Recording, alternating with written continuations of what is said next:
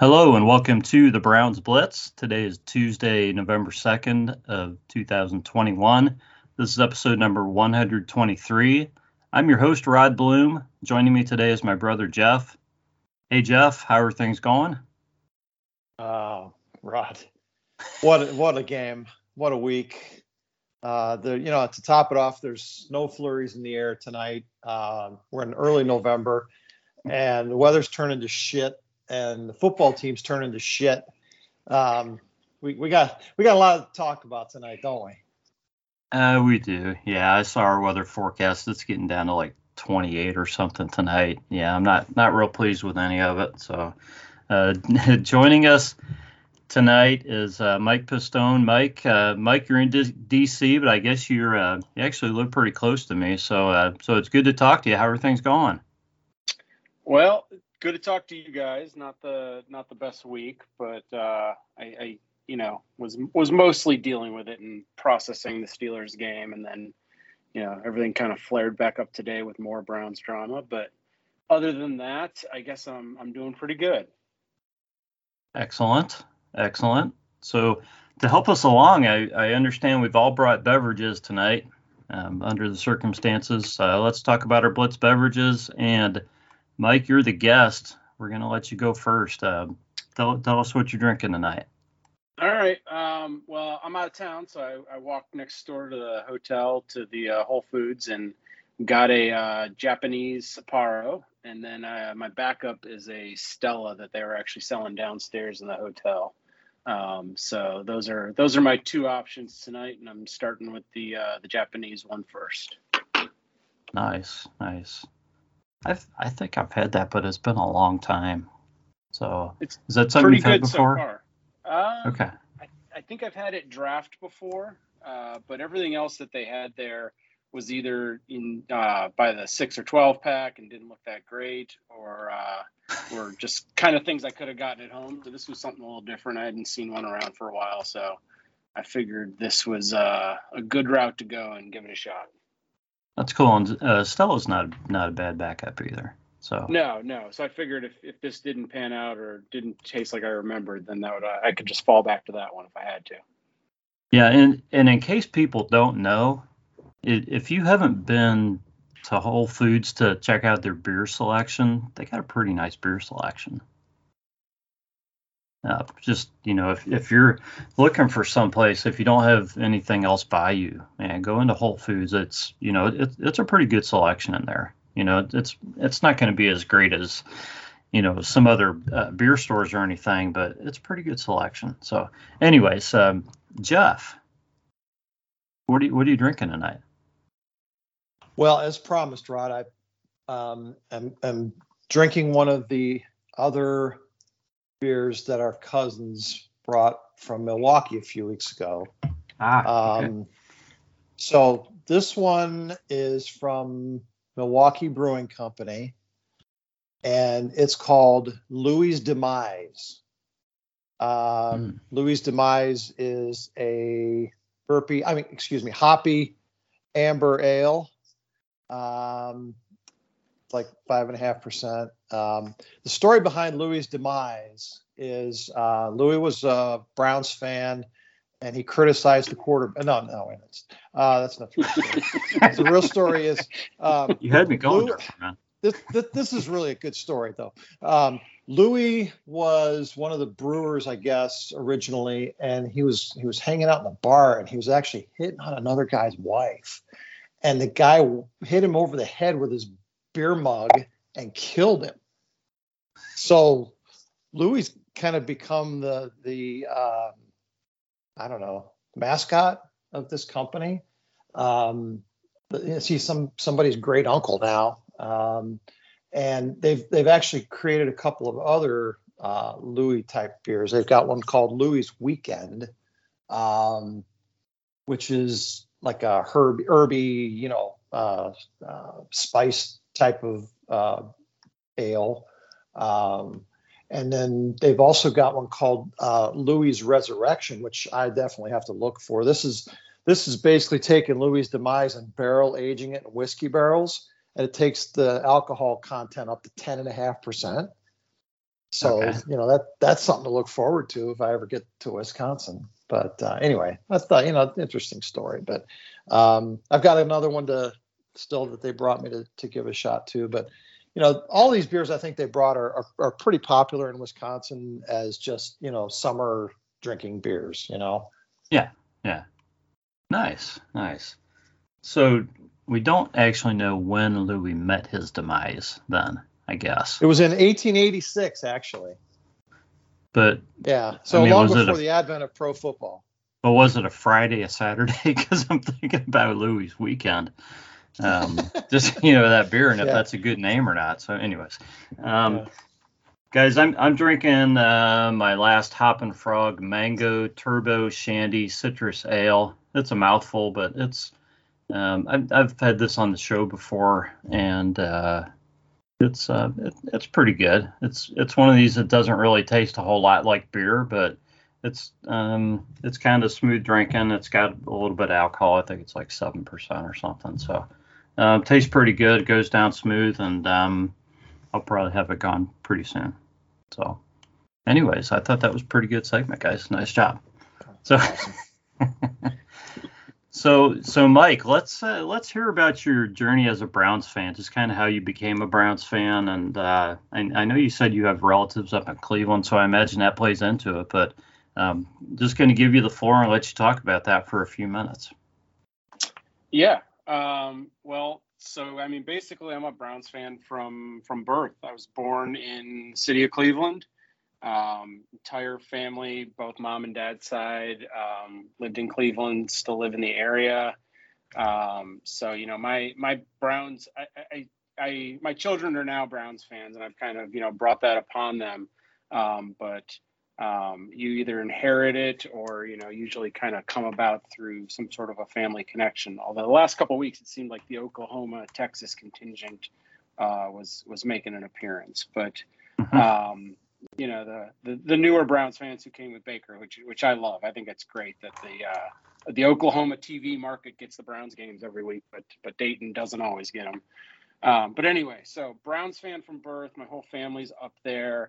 Uh, my grandpa it was a season ticket holder from, I guess, allegedly the late forties, um, although I don't think we've ever been able to actually confirm that. His, his claim was that he got tickets the uh, – the perfect season they had, which was like fourteen or fifteen and oh back in like forty-eight or forty-nine.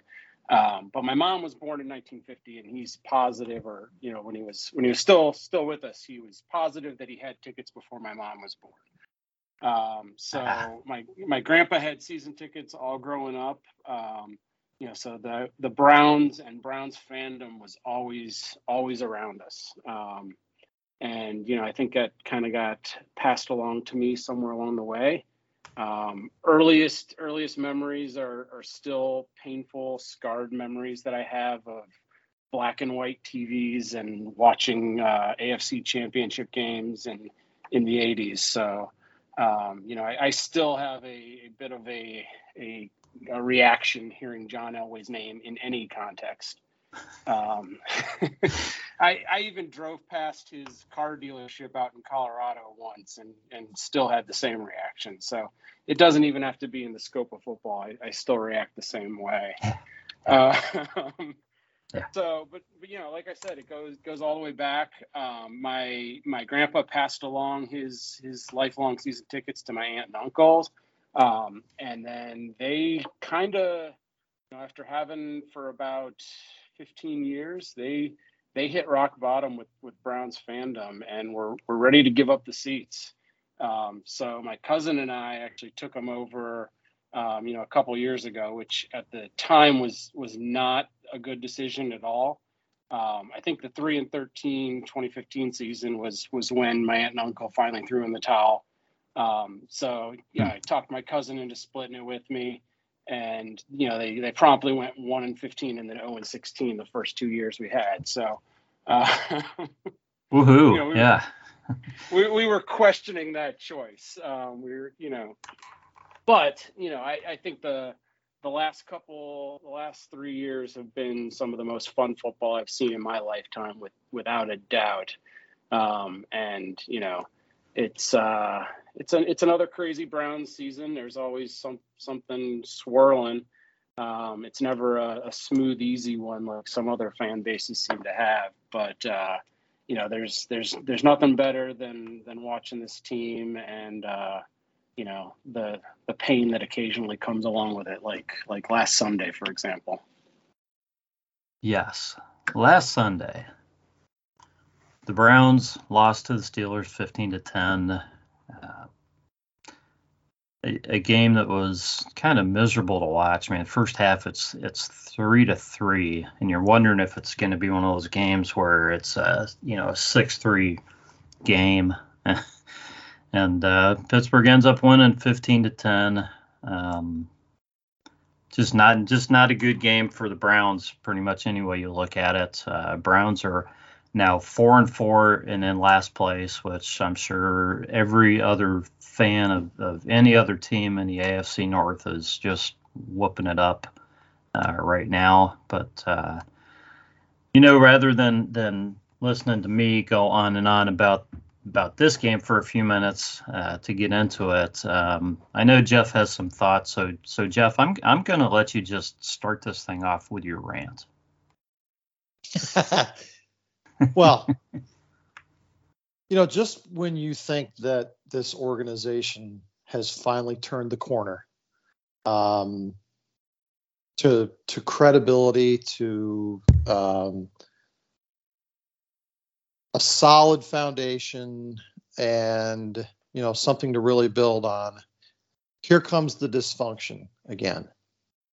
And we apparently have a bunch of guys who don't like playing together.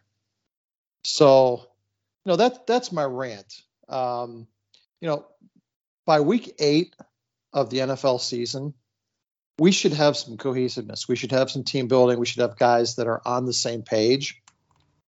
Um, but apparently now we are all uh, coming up with excuses as to why that hasn't happened. And honest to God, I am I am sick to death of the excuses of why that hasn't happened.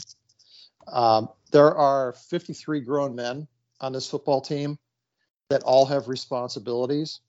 And I see about a handful of them that are actually performing at what I would consider to be a professional level. Now, this is not to question their professionalism, which is two completely different things, okay?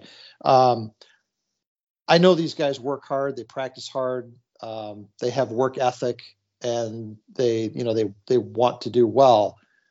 But professionalism is when you put the team above yourself. And I have not seen that happen. We talked a little bit after the Cardinals game about how this thing could easily go off the rails, how fragile this franchise is still and how hard it is to to stay with that winning culture and not slip back into a, into a losing mindset. And I said how important it was to win that game against Denver, to reestablish that and and build on that um, that belief that this was, you know, this could be a winning organization. And just when you thought, boy, they had that figured out, um, along comes the Steelers, and the Browns lay the biggest egg in probably two or three years, um, particularly on the offensive side of the ball, uh, where guys just, they just look absolutely out of sync. Um, and you know what? We could go down a laundry list of plays and players. Uh, but the bottom line is, is they, they played like a team that doesn't know what a team is. And it was hard to watch. It was ugly to watch. And I think, you know, this fan base reacted to that um, appropriately, because at this point in the year, we should be past all that. We shouldn't be talking about who's open, who's not open, who can throw, who can't throw, blah, blah, blah, blah, blah. Just go out there and play like a damn professional football player and do your job and be competitive. They were not competitive Sunday. And that was a, an ugly and disappointing thing to watch from this organization after everything that we've been through in all the reboots and, and finally getting an organ, a, a leadership in place for this organization that's respected, and to see players that, that just don't, don't seem to get that right now um, is very, very discouraging. Yeah, and it's kind of surprising after what we saw from this team last season and the fact that we haven't seen really anything in the public eye from guys. So you feel, you kind of feel or felt like things were good behind closed doors, at least. So I'm going to leave it at that for now. And Uh, Mike, I'm, I want to give you a chance to give some of your takeaways or some of your thoughts on on that uh, on that game Sunday. Uh, it, it was just a tough one. It was, um, I mean, it, it was blacked out in Dayton, first of all, so I had to hunt down a sports bar to to, to go watch it with the, with a bunch of Bengals fans. Um, Thankfully, they didn't have the audio, so I was I was saved from from Tony Tony Romo's announcing, um, which I'm not a fan of generally. Uh, but I, I don't think lacking the audio made made the game any better. It was it was it was tough to watch. I feel like, um, you know, I, I think it might have been the first, maybe it was the second drive, but I feel like early they showed a lot of promise, and I was like, all right, this is this is what I saw the last you know two games of, of last season. And then it just fizzled out. It turned into some boring, some boring football for a while. Three to three at the half. You know, the honestly, the first half highlight was was probably the uh, botched uh, fake field goal that the the Steelers tried, and and and all that, because it just wasn't much exciting football. And that's, you know, novelty mm-hmm. play should not be the exciting part of a half of football. Um, and then there just there wasn't much. You know, you, you, it felt inevitable at times. The play calling felt predictable. I was having a lot of Freddie Kitchens flashbacks, and I don't want to feel that ever again. Um, those are, you know, some of the traumatic memories from a couple years ago. Um, and then I feel like, you know, halfway through the fourth quarter, there was a big shift, right? Uh, you know, a couple good plays in a row. Tight end started getting involved. I think Njoku had a couple plays in a row, maybe like two catches out of out of three plays. Um, yeah. Baker had that great, you know, crazy, uh, you know, risking his body, which is insane, but that great uh, first down run where he got all fired up when sprinting down the sideline.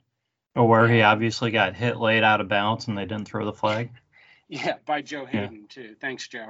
yeah, typical um, uh, Typical non-call on the Steelers. Yeah. Yeah, exactly. But like, I felt like, you know, maybe they were they were gonna show what, what they're capable of, and I, I felt Baker was was trying, and the team wasn't there. Or you know, I mean, it's not fair to blame them all, but you know, I, I, I think Jeff's right. There's there's a fair number of players who either just had a bad game or weren't giving it their all.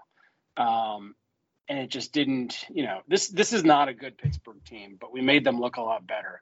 You know, that type of a performance against, uh, you know, a six and oh Arizona team or something like that might be more expected. But against those Steelers, um, that's not that's not what we expected. On paper, there's too much talent for them to be putting that type of a performance on the field. And that's what just really, I was, it was disappointed, right? I, I wasn't even... Yeah, I wasn't even pissed off afterwards. I just kind of walked home disappointed, or drove home disappointed. And uh, my buddy that I was with, the Bengals fan, was you know distraught in a whole different way because of their their collapse at the end. Their game wasn't so, any yeah, better. Yeah, no, it wasn't. He, he literally uttered the words of something to the effect of, "Well, they they're up three scores. There's no way they can lose." And then watched it happen. So I felt I felt bad for him for different reasons, but I was secretly a little happy because it keeps us. You know, at least a little, at least a little bit closer, right? Right. I mean, what are what are we a, a game, game and a half out, and you know, it, it makes it manageable. But it just, you mm-hmm. know, it wasn't enjoyable football. It came down to there's a few bright spots, but it wasn't great. No, I, I agree completely, and you know, I I've seen there's been a lot of talk about uh, about the play calling, and you know, I, I wrote down three things. That it's uh, you know the, the drops, which were highly evident uh, from from what I, I was able to find. I think there were uh, um, seven drops, and that's not counting the fumble by Jarvis. So um, seven drops, and Baker was Baker was twenty of thirty-one. So you know, if, if those balls are all caught, that's twenty-seven for thirty-one. So you know, so pretty obvious that, that Baker was doing his job. Um, you know, he was getting the ball to guys. He was throwing. You know, he was he was uh, you know throwing catchable balls, and you know, seven drops in, in a game is just unacceptable out of the guys. Rob, uh, the, I, I have I have a hard time understanding how your entire team forgets how to catch the ball in one week. They're like like um what uh, six guys with drops, I think five or six different yeah, guys I mean, drop how, balls. How does that happen? How do, how I, do I all of those guys forget how to catch the ball? I, I, I how's Jarvis see, you know, have one two drops and a fumble? I, I, I can see one guy or maybe even two guys having a bad game, but how do you have seven different guys who suddenly can't catch the ball? I, I, I don't what, understand what's, it. What's going on below the surface there that, that's making it so difficult for these guys to do what they do every day in practice and have been doing together every day in practice for twelve, fourteen weeks now?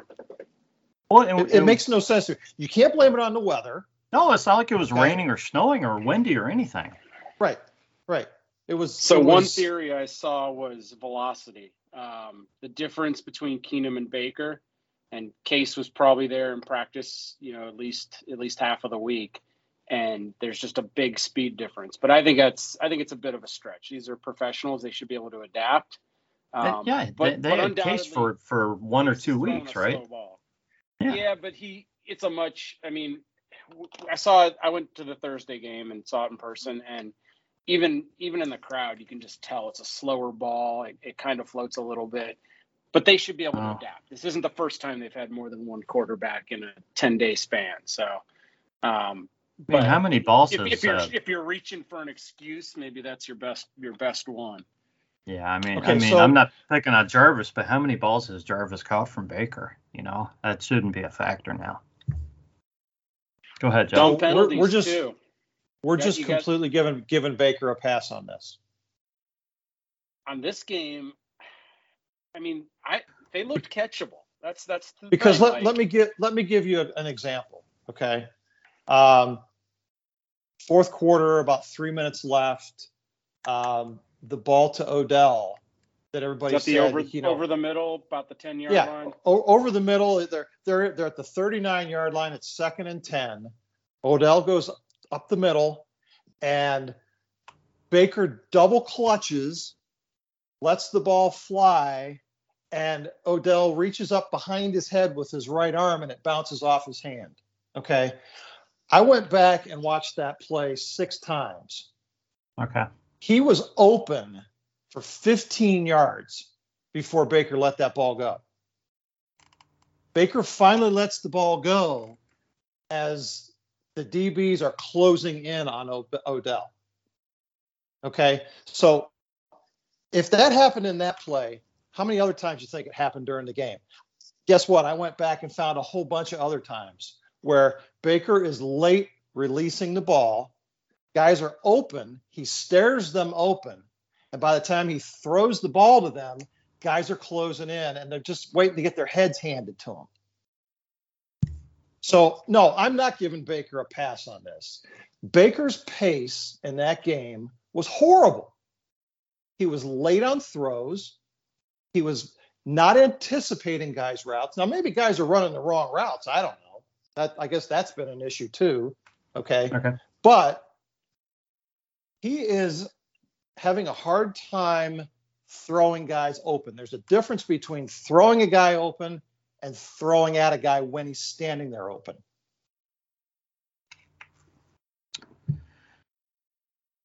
Yeah, I mean, I, I would agree. There's there's definitely examples, um, and and a lot of them are Odell, and I, and that's a whole other whole other thing to get into.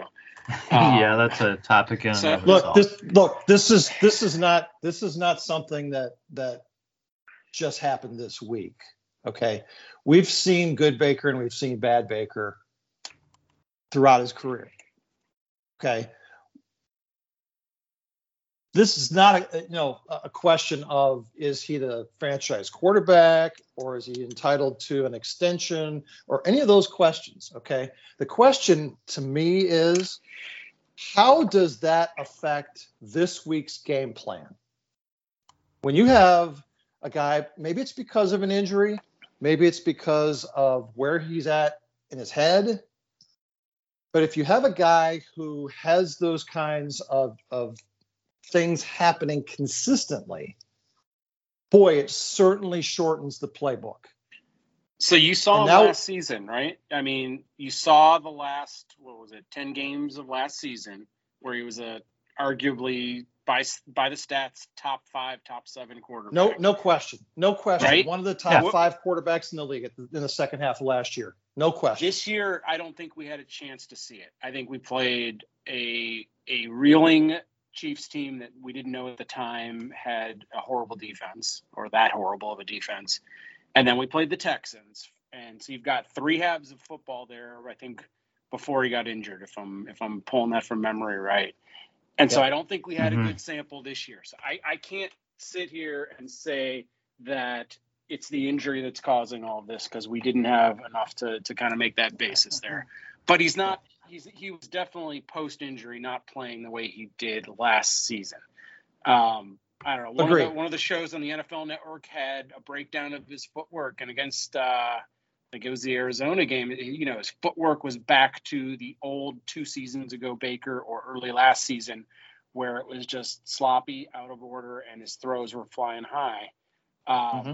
Because he's thinking about I, the shoulder, probably. Yeah. yeah. But he, I mean, well, I'm not making an excuse for him. I'm, I'm saying his head is somewhere else, so he yeah, probably so maybe, maybe he's probably just, right, lost. That's my point. Not yeah. taking the hit. He does. He just doesn't. He's he's a little more gun shy. He doesn't want to take that hit because, understandably, it's got to be un, unbelievably painful when he does, even if it's a. Yeah. You know, a, a normal football hit, not even not even a, a hit that breaks his shoulder again. Yeah, no matter how tough you are, it still hurts like hell. But, but I felt like in the Steelers game, I wasn't seeing the same things I had seen earlier in the games post-injury, between the first and the second time he hurt his shoulder. Those games, I was seeing a lot of high passes, a lot of uncatchable balls. You know, he, there was one where he, he hit Odell in the butt, and, and, you know, just not even in the realm of where – he should have been throwing the ball. I saw a lot of that. He Last seemed game, more. He did seem more accurate, is what you're saying. He was more. He was more accurate. He was more settled. Now, is he making the right reads? I don't know. I, I haven't gone back yeah. and um, you know tried to to look at some of the the Twitter footage of the all twenty-twos or anything like that to know if he's just always going for his first read or taking the easy pass or. Um, and clearly, the the video that you guys have probably seen posted of all the times Odell's open, there are open receivers out there, and he might not be getting to them. But maybe he's not the one, the number one read on that play, right? So we can't assume Odell. You you normally would assume Odell would always be your first receiver, but maybe that's not the way they've been structuring it this year with Odell's injury and Baker's injury. Um, you know that that could be a, a faulty assumption on our part, but I. I think last game Baker was different than some of the other Baker versions we saw this season, but I'm also not going to sit here and, and, and say that he's playing anywhere near he did way he did last year. Right? We're not back to that level as, as much as I wish he was. No, and I agree with you on that. And yeah, I was speaking strictly of his accuracy, and I thought he was pretty accurate through the game, but I'm sure you have a point, Jeff, with his reads and when he's, when he gets the ball to the guy, it does make a difference. But I mean, these yeah. guys are N F L receivers, and you know, maybe you know, maybe you can have some drops when guys are breathing down your neck, but there still shouldn't be seven drops in a game. That that that's still that's still just too many. It's just too many. But there's there's so much more with this offense, man. I'm just I'm I'm looking at this, and how did they not get Nick Chubb and and, and uh, Dearness Johnson more involved in this game? The two guys together at twenty carries in the game, and that's it. Pittsburgh sold because, out the run. They they were all yeah. in Pittsburgh had had eight, eight and nine guys playing the run. Yeah. They okay. Them to throw it. yeah. You yeah. know what? Yeah. So, uh, so, um, um, so Harris for, for the, for the Steelers, he, he had ninety-one yards rushing, right? Right. You, you know what his average yard, his uh, yards per carry were? three point five. three point five. Yeah, Nick Chubb's yards per carry was three point eight, and Johnson's were, was five point five. Pittsburgh. Nick Chubb had a, Nick Chubb had a twenty-yard run, Rod. I mean, twenty-something yard run um, that really, I think, affected his average uh, because most of the time he was getting stuffed at the line of scrimmage. Oh, I know he was. Um, I know he yeah, was. Yeah, and, and and that's just a that's a function of how teams are choosing to play defense against us. They know that the Browns are a run-first team, uh, which sets up play action, um, and all you have to do is sell out on the run, uh, as Mike said, and you're gonna you're gonna put Baker in third and longs. That that's what every team in the league is going to do now. They're going to put us in third and longs, and until we can show that we can beat that, there. It's only going to get worse. It's the, the, it's going to get harder and harder to get any kind of yardage out of our running backs. So it's not Nick so, Chubb's so why fault. It's not the coach's John, fault. Dearness Johnson got four carries. Okay, why didn't he right. get more carries? If they're st- if they're stuffing Chubb, why didn't they they give Dearness Johnson a few carries? That that's what that's what they would do if if Hunt were healthy. If if Chubb's getting stuffed, they're gonna say, all right, we'll give you some Kareem for a while and see if you can stop him. Okay, well, they didn't even do that. The, the, the two guys got twenty carries. They averaged about four yards a pop, and the Browns gave up on the run. Absolutely, um, I, they gave it, up on the run. Yes. Yeah, we're missing because, we're missing Kareem because they were running screens, they were doing delays, they were doing everything they could to beat Pittsburgh's pressure. And unfortunately, when guys don't catch the ball, that doesn't work real well. Half of our completions were to running backs and tight ends, right? So instead of running mm-hmm. the ball, we're, we're throwing it out quick and short, most of those. Um, I, th- I think we just knew Pittsburgh's plan was, and it was successful, but was to stop the run at all costs and dare us to throw with an injured quarterback and, and all of the passing game issues they know we're dealing with, and it was the right game plan. Unfortunately. Yeah, I just, I just, uh, I just look at the numbers, and I just, I just don't understand why they, why they didn't try some other things. That's just, that's, that's the way I look at it, guys. Right. Um, well, you, you know, know, you lost, I, your, I understand you lost your right tackle.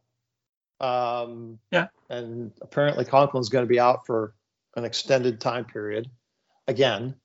Um, so you have to send some help on that side.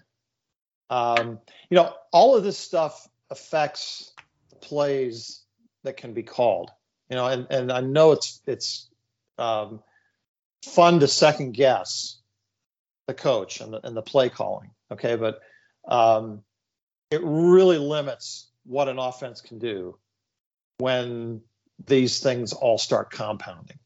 And I think what you saw against the Steelers was, you know, they're they're a mature defense. They understand what their roles are, and they plug guys in to roles. So when they come up against a, a sort of a one-dimensional offense, they know what they have to do to stop it. You know, it's not that Pittsburgh's a great team. It's just that they're consistent with their approach.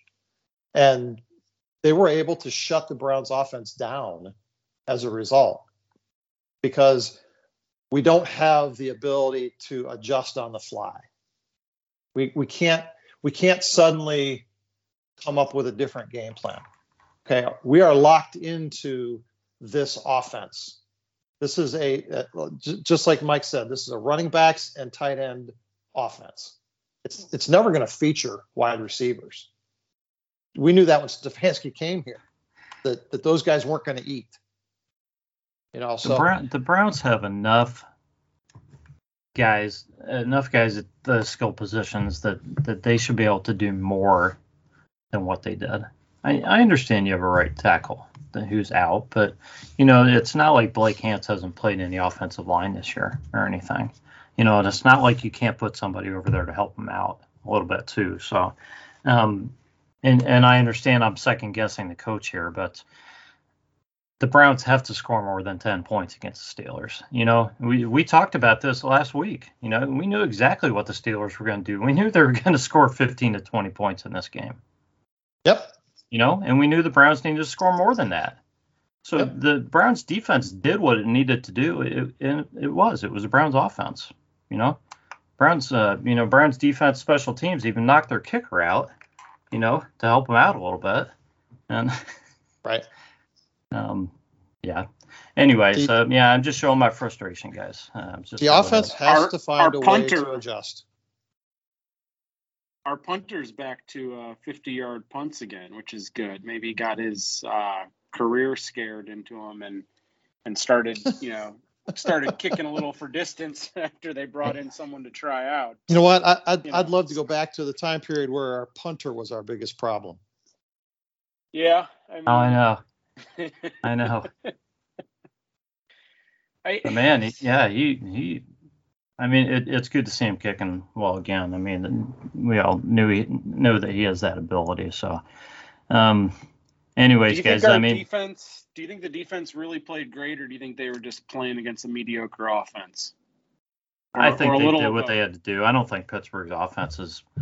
is very good at all. I mean, I think it's all about stopping Najee Harris. He's he's eighty percent of their offense. That's just what I mean, it is.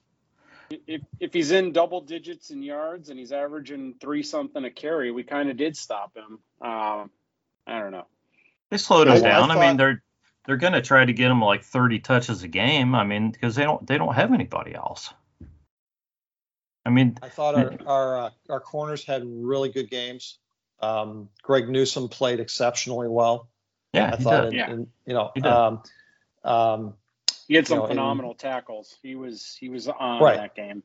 Oh yeah. In Denzel's yeah. absence, he he really stepped up. Um, you know, the the safeties continue to be just a huge problem on this team.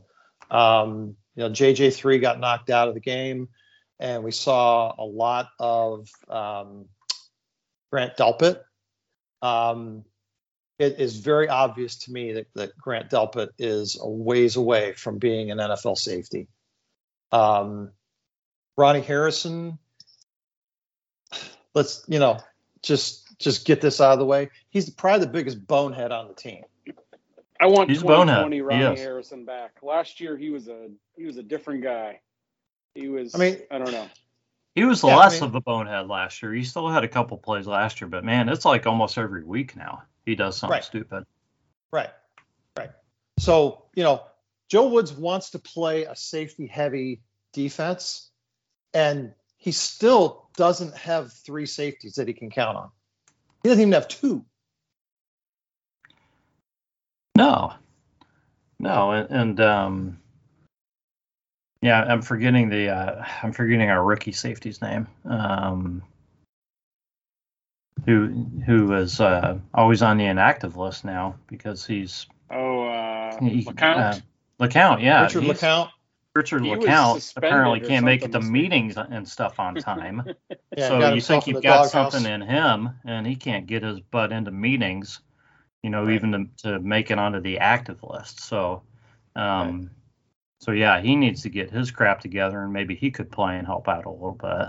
But, um, yeah, I think you're right about uh, Delpit. You know, I, th- I still like to think the Browns have something in Grant Delpit, but, um, you know, I mean, he flashes now and then, but I think you're right. I mean, we see him, uh, you know, we see him, you know, missing tackles and, and just being in the wrong spot and stuff. So, so I think he's... Give- He's got stuff to learn, definitely. I'll give him a little more slack than uh, Harrison, though. So, I mean, Delpit's oh, functionally yeah. a rookie. He's he's seven, eight games into his career. He lost all last yeah. season. I yeah. At least there's an explanation. Harrison's got a couple years under him. Um, you know, right. like, what, four he, at this point? Yeah, he shouldn't he should, be making should be stupid active. plays. Yeah, yeah, I agree. Yeah. stupid plays and stupid penalties and getting confused on coverage too often. Um, and he, yeah. It seems like he's confusing the corners sometimes too. Like I, I, I, I watched, uh, it wasn't the last game, but it was one of the earlier games, and his out of positionness, if that's a word, seems to be causing the corners to freak out and not know what to do. At least Greedy seemed to be doing that a couple times. And, and, you yeah. know, I think it's, it's, you know, it, we don't need more of that back there because the corners are a little up and down as well. I mean, you've got you got Greedy, who always seems – I've been impressed with him this year, but he always seems to be a yard and a half beyond the first down marker. Um, and, and he needs to just – you know, he needs to move five feet farther in because he's given them that yardage every single time. And right. I can't I can't reconcile that that's by design. That's just, you know, I don't I don't know what he's doing back there. He's slightly like out he's of always, position. And it, he doesn't look slow, so I don't think he's just late breaking on the ball. He's in position, but just he's ninety percent in position. He's just not good enough mm-hmm. to quite get there each time.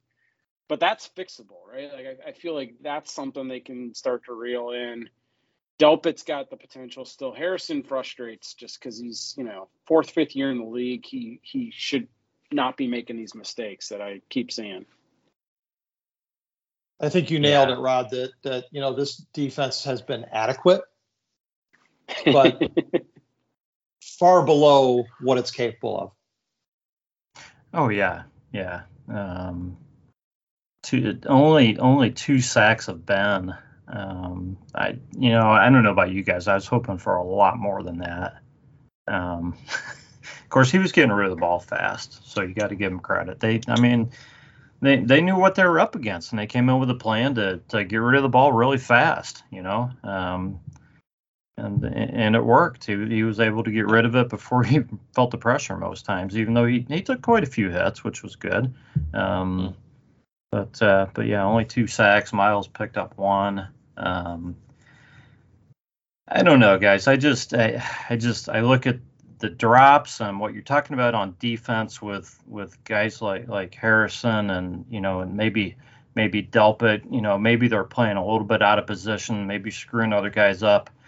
And and then people are talking, and you guys even, um, um, you know, Mike Mike mentioned the, the play calling and flashes of Freddie Kitchen, Freddie Kitchens. Um, people talked and talked about Stefanski dropping the play calling, and I'm thinking, I don't know if that if it's the play calling or if it's the combination of the penalties and the execution by the players.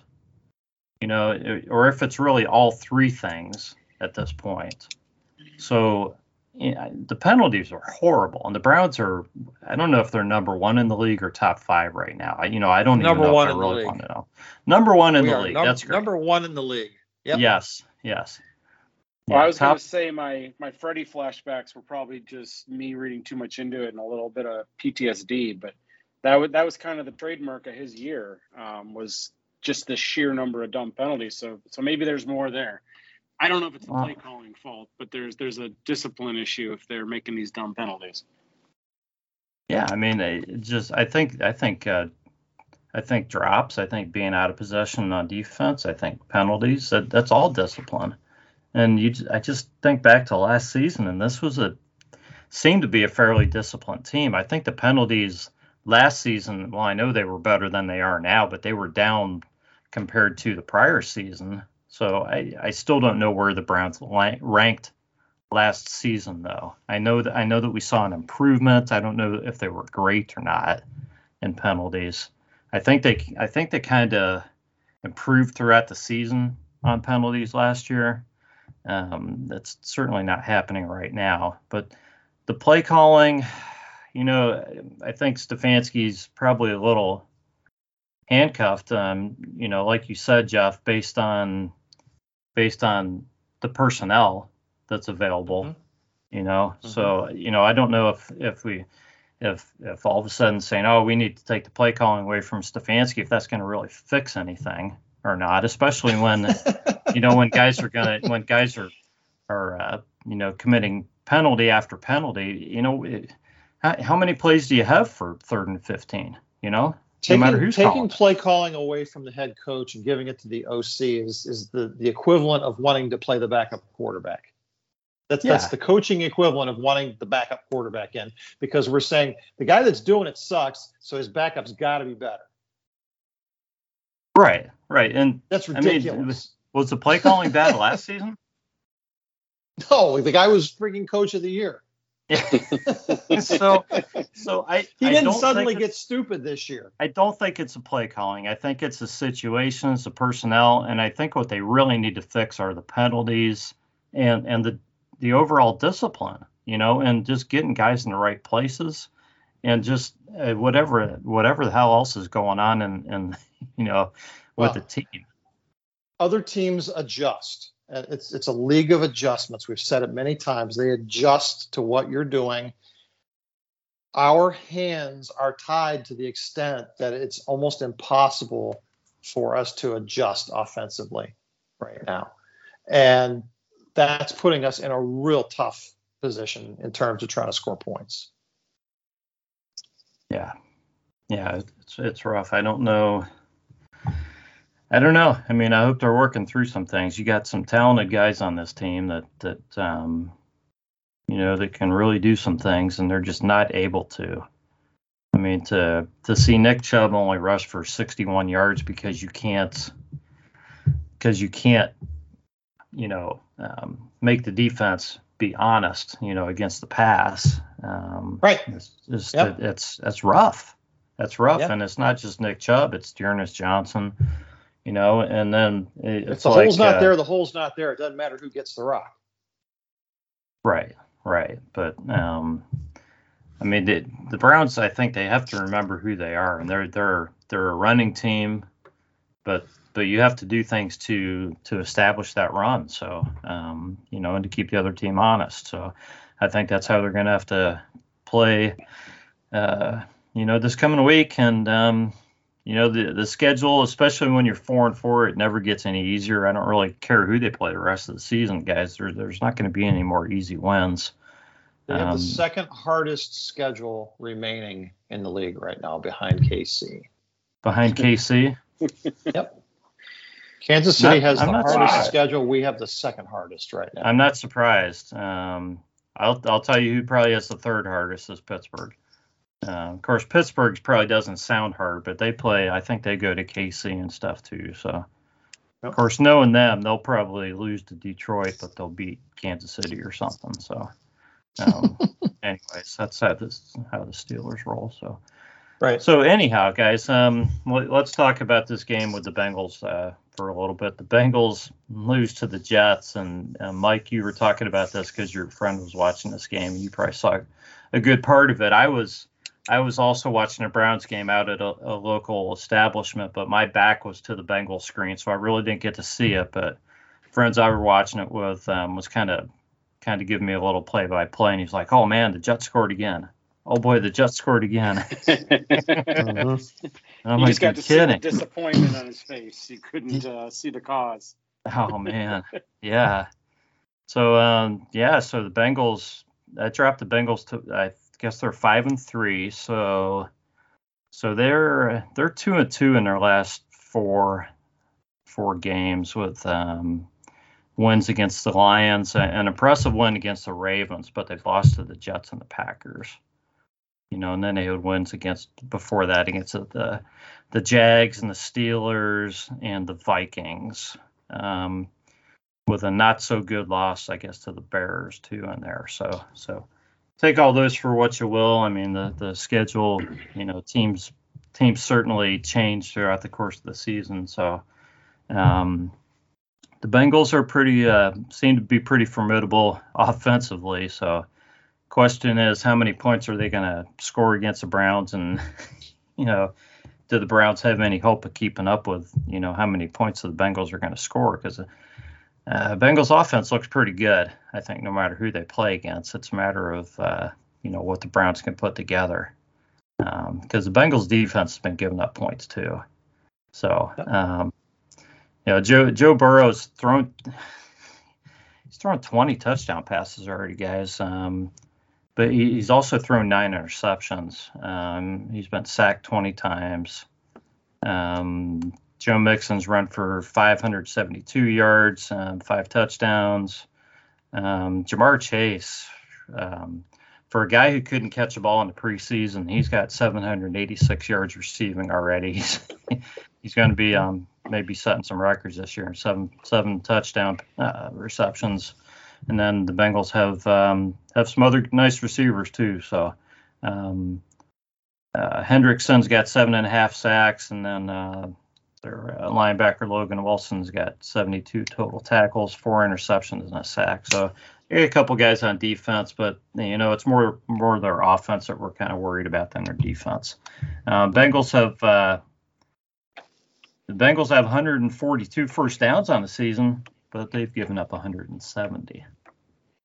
So, um, yeah, I'll I'll quit boring you guys with all the stats. Um, so, uh, so Jeff, I'll let you lead off on this. What, what do you see in this Bengals game? Um, you know, I don't know. I mean, I don't know if anybody's feeling real good about the Browns right now. I, I didn't even look up a line on this game either, so um, I could do that um, later. It- What what I saw was the Browns are getting two and a half. Okay. Um, and the over under is forty-seven and a half. Um, That's kind. yeah. Yeah. forty-seven um, and a half. I think they're they're figuring that most of that's going to come from the Bengals. So the Bengals um, are a two and a half point favorite.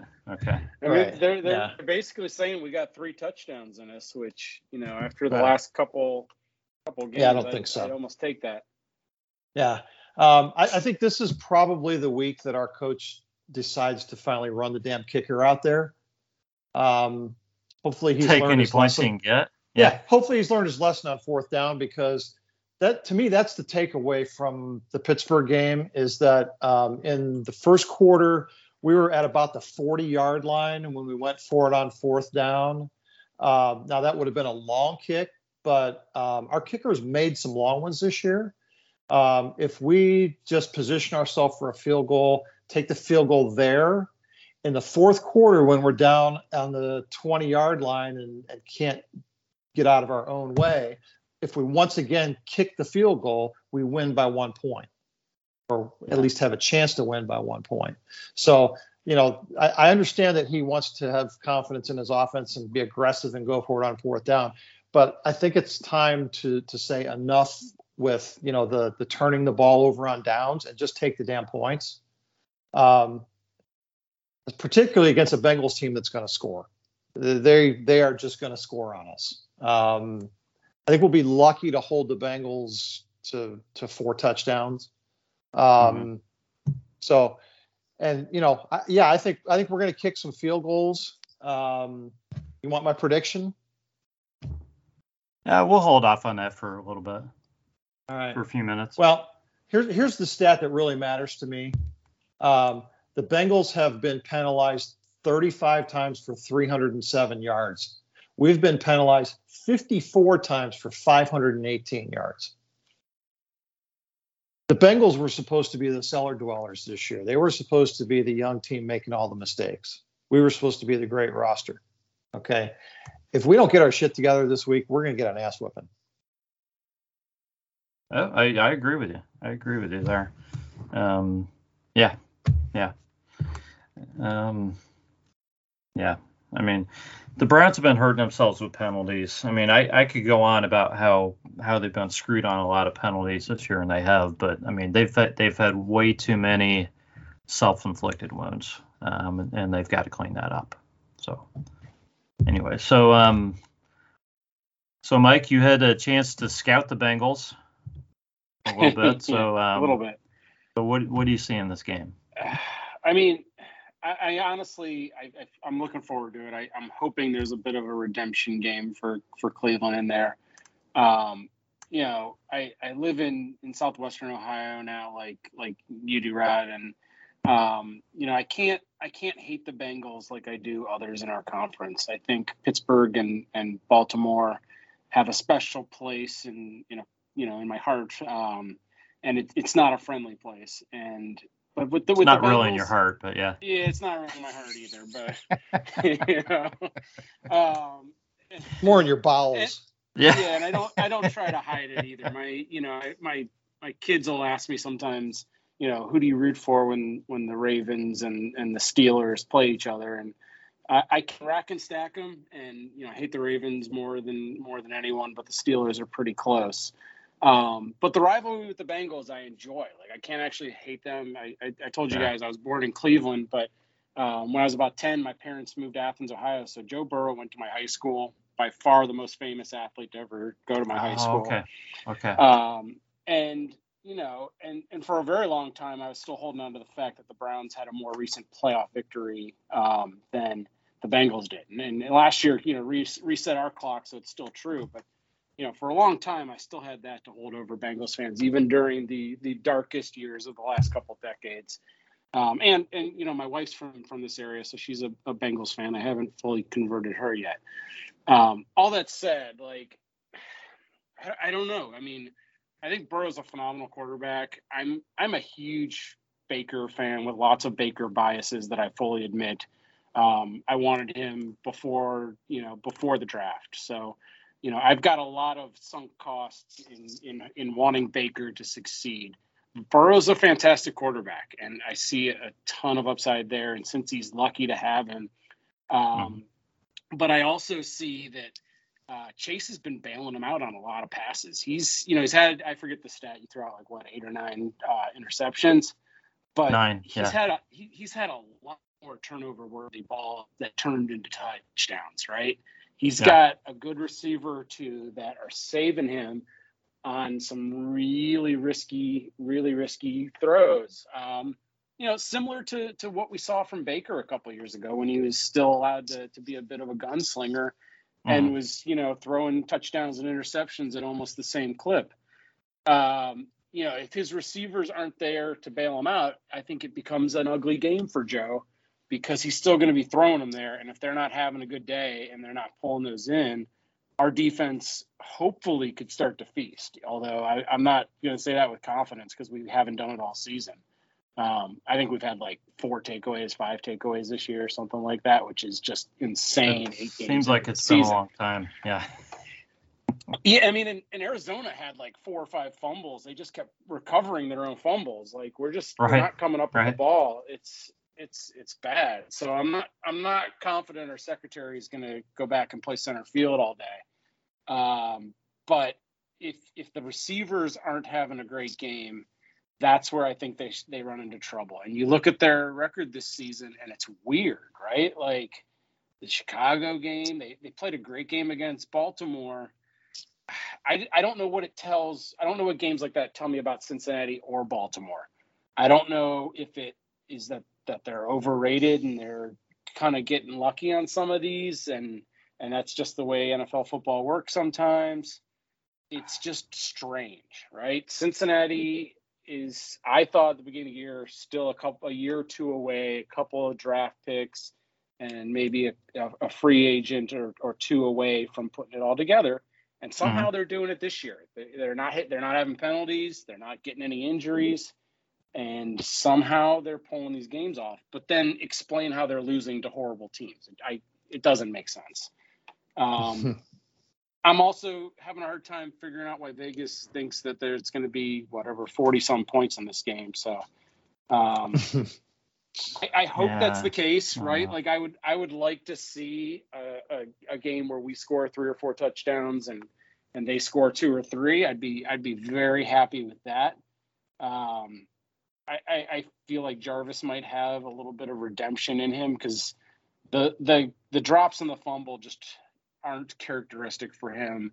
Um, no, no, you know, the, he, he had a bunch of targets last game and he's got his limitations, but he plays within those limitations. And, and, and that was just not normal him. And I know it's gotta be kind of eating him up inside. So he, he's, he seems to fuel off of that in past games when he has an off game.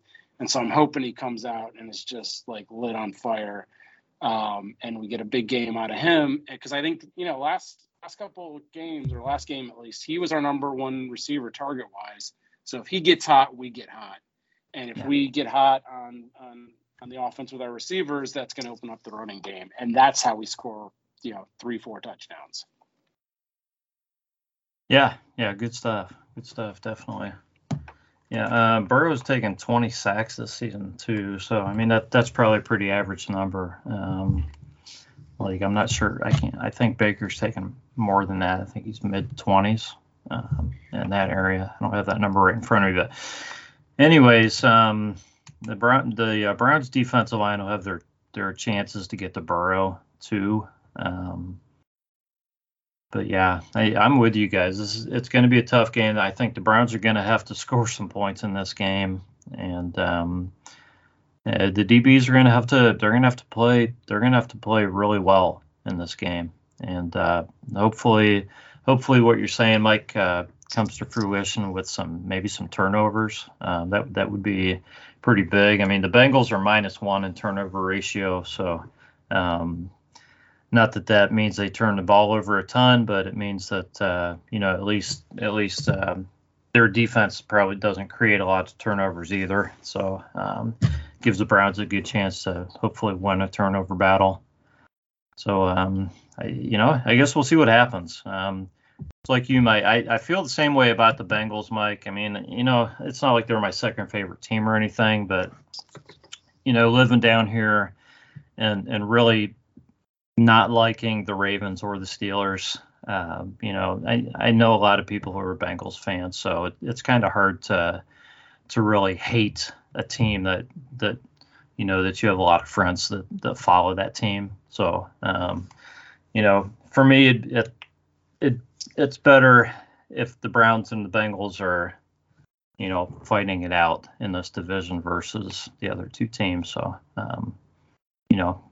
That's better for me. Um, we'll see if it ever happens. So, anyways, guys, let's uh, let's move on with uh, with some predictions. And I got to tell you, I have no idea how I'm going in this game yet. Um, Jeff, you you had something ready, so I'm gonna let you go first. Yeah, I'm gonna agree that the the Bengals aren't necessarily a finished product. They're they probably are still a couple of years away. I think they're probably overachieving this year a little bit. Um, but this week, they're catching the Browns in an absolute mess. And coming off that loss to the Jets, I think that was sort of a trap game for them, um, where they you know may have had a little bit of a letdown at the end. They may learn from that. They may not. But I'm thinking they're probably going to come ready for this game. Um, our defense is going to play well against Joe Burrow, but I still think our, our field goal offense, which is what I expect to see this week, is our, our return to our field goal offense um, is not going to be able to keep the ball away from Cincinnati enough to keep them from putting some touchdowns on the board. Um, I do think our defense is going to get a pick six, though. So I think I think we'll get a touchdown from the defense and three field goals. And I think the Browns are going to score sixteen. And that would probably be, you know, based on where this offense is at right now, that would probably be a, a pretty accomplished week for them. Um, the Bengals are probably, and I'm, I'm going to use this number because I swore off ever taking the under again, um, even though the last two games have been unders. Um, so I I'm going to say the the Bengals are going to score four touchdowns and two field goals, thirty-four, which is going to get me to a total of fifty. I'm going to take the over again because I, I, I swore I would never take the under again. So thirty-four sixteen Bengals. That's, that's kind of a butt whooping, Jeff. That's what I promised you. What was the over under? forty-two? Um, uh, forty-seven and a half is what I saw. forty-seven and a half. He's got him. He's got a. He's got a total of fifty. So, so Mike, I'm gonna let you go next. And I'm I'm yeah. still debating on this. I'm struggling.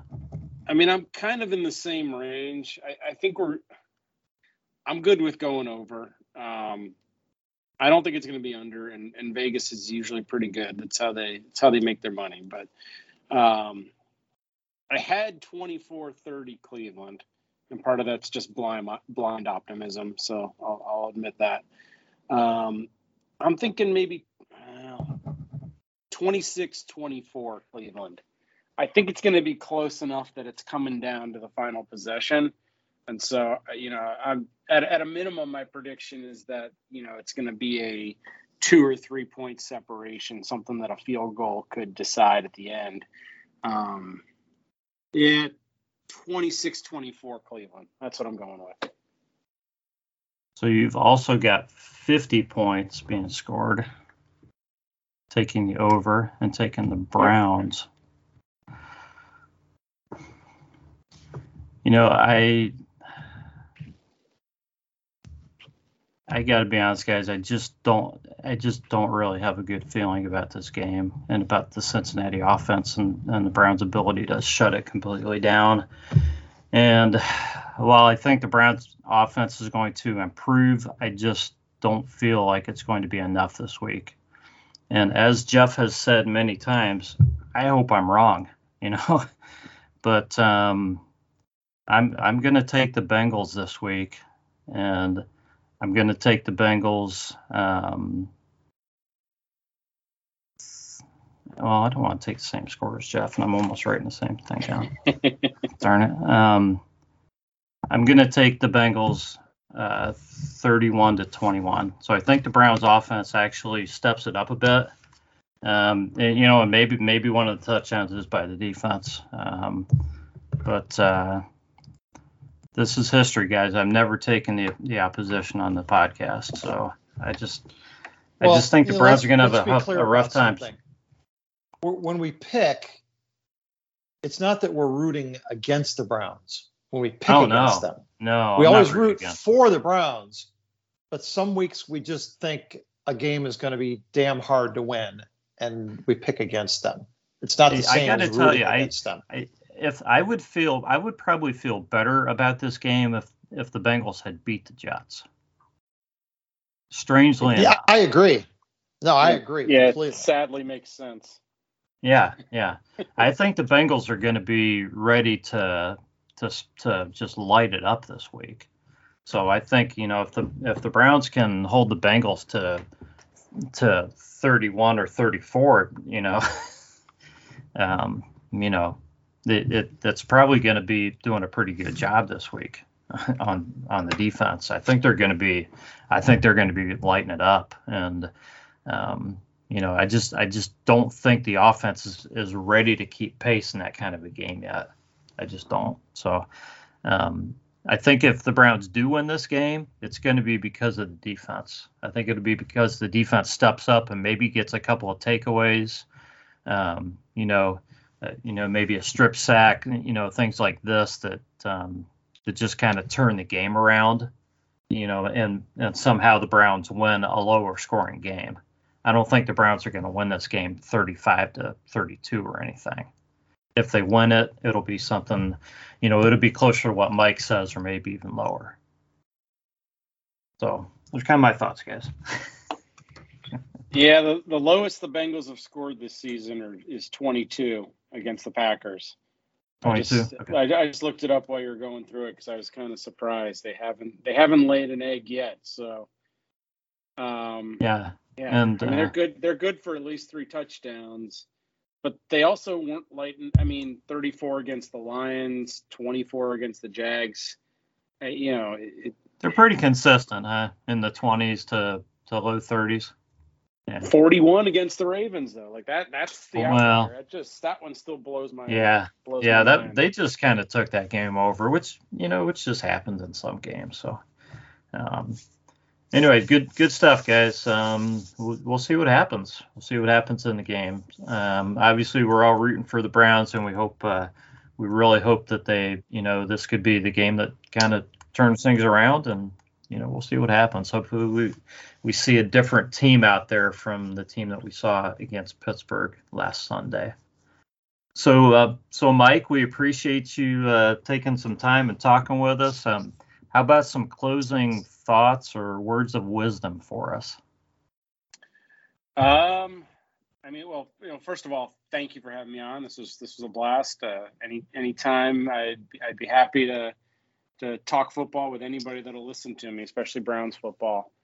Um, closing closing thoughts. I'll just I'll just say like we're you know we're a four and four football team who's a game game and a half out of first in our division. If if we pull it together, two or three weeks from now, this is a totally different conversation. And you know, I, I just think back to some of the more recent horrible, you know, bottom dwelling teams that were struggling to win two or three. I, I want to get back to where I enjoy watching the games, because last week wasn't fun. But this is, you know, we're, we're not, this isn't the old Browns. We're not to that level yet. There's a little bit of dysfunction swirling around the team, but we're not, we're not to the, to the way that we, we used to be accustomed to. So, you know, just enjoy watching these games if, if you can. Um, I'm going to do my best and try not to, uh, to mope on Sunday if it's a negative outcome. That's right. That's right. And I didn't give your, your Twitter handle earlier. It's it's at Mike Pistone, M I K E P I S T O N E. It is. Um, you guys, yeah, give uh, you guys can give him a follow there. Uh, Jeff, closing words for us? Well, I, I want to apologize to Mike because he caught me on sort of a riled up week. Um, I like I'm not, it. I'm not I'm not normally like this, Mike, but uh, we let him talk quite a bit, though. I did, yeah, more, more than usual. Uh, um, yeah, hopefully we can get this turned around and start having fun again next week. But um, you know, we're we're in the in the part of our schedule where we're supposed to be getting some wins, um, and they're just they're they're feeling tougher every week. Um, right. But um, you know, four four more games until the bye, and uh, boy, it feels right now like it can't get here soon enough. Um, yeah, really. You know, hopefully, uh, hopefully we're we're wrong on this one, Rod, and and uh, the offense puts it together. We you know we, we make some adjustments and put some points up like we expected this team to early in the year. Um, boy, I just wish I felt better about that right now. We'll see. Yeah, me we too. Go three and one, three and one into the bye, and it's a it's a different season. If, if it's two and two, then then that's not a good outlook. That, that's these, right. These next four could not matter any any. anymore. Well, we'll pull for uh, we'll pull for three and one, Mike. Uh, this has been this has been the Browns Blitz, and we will catch you next time.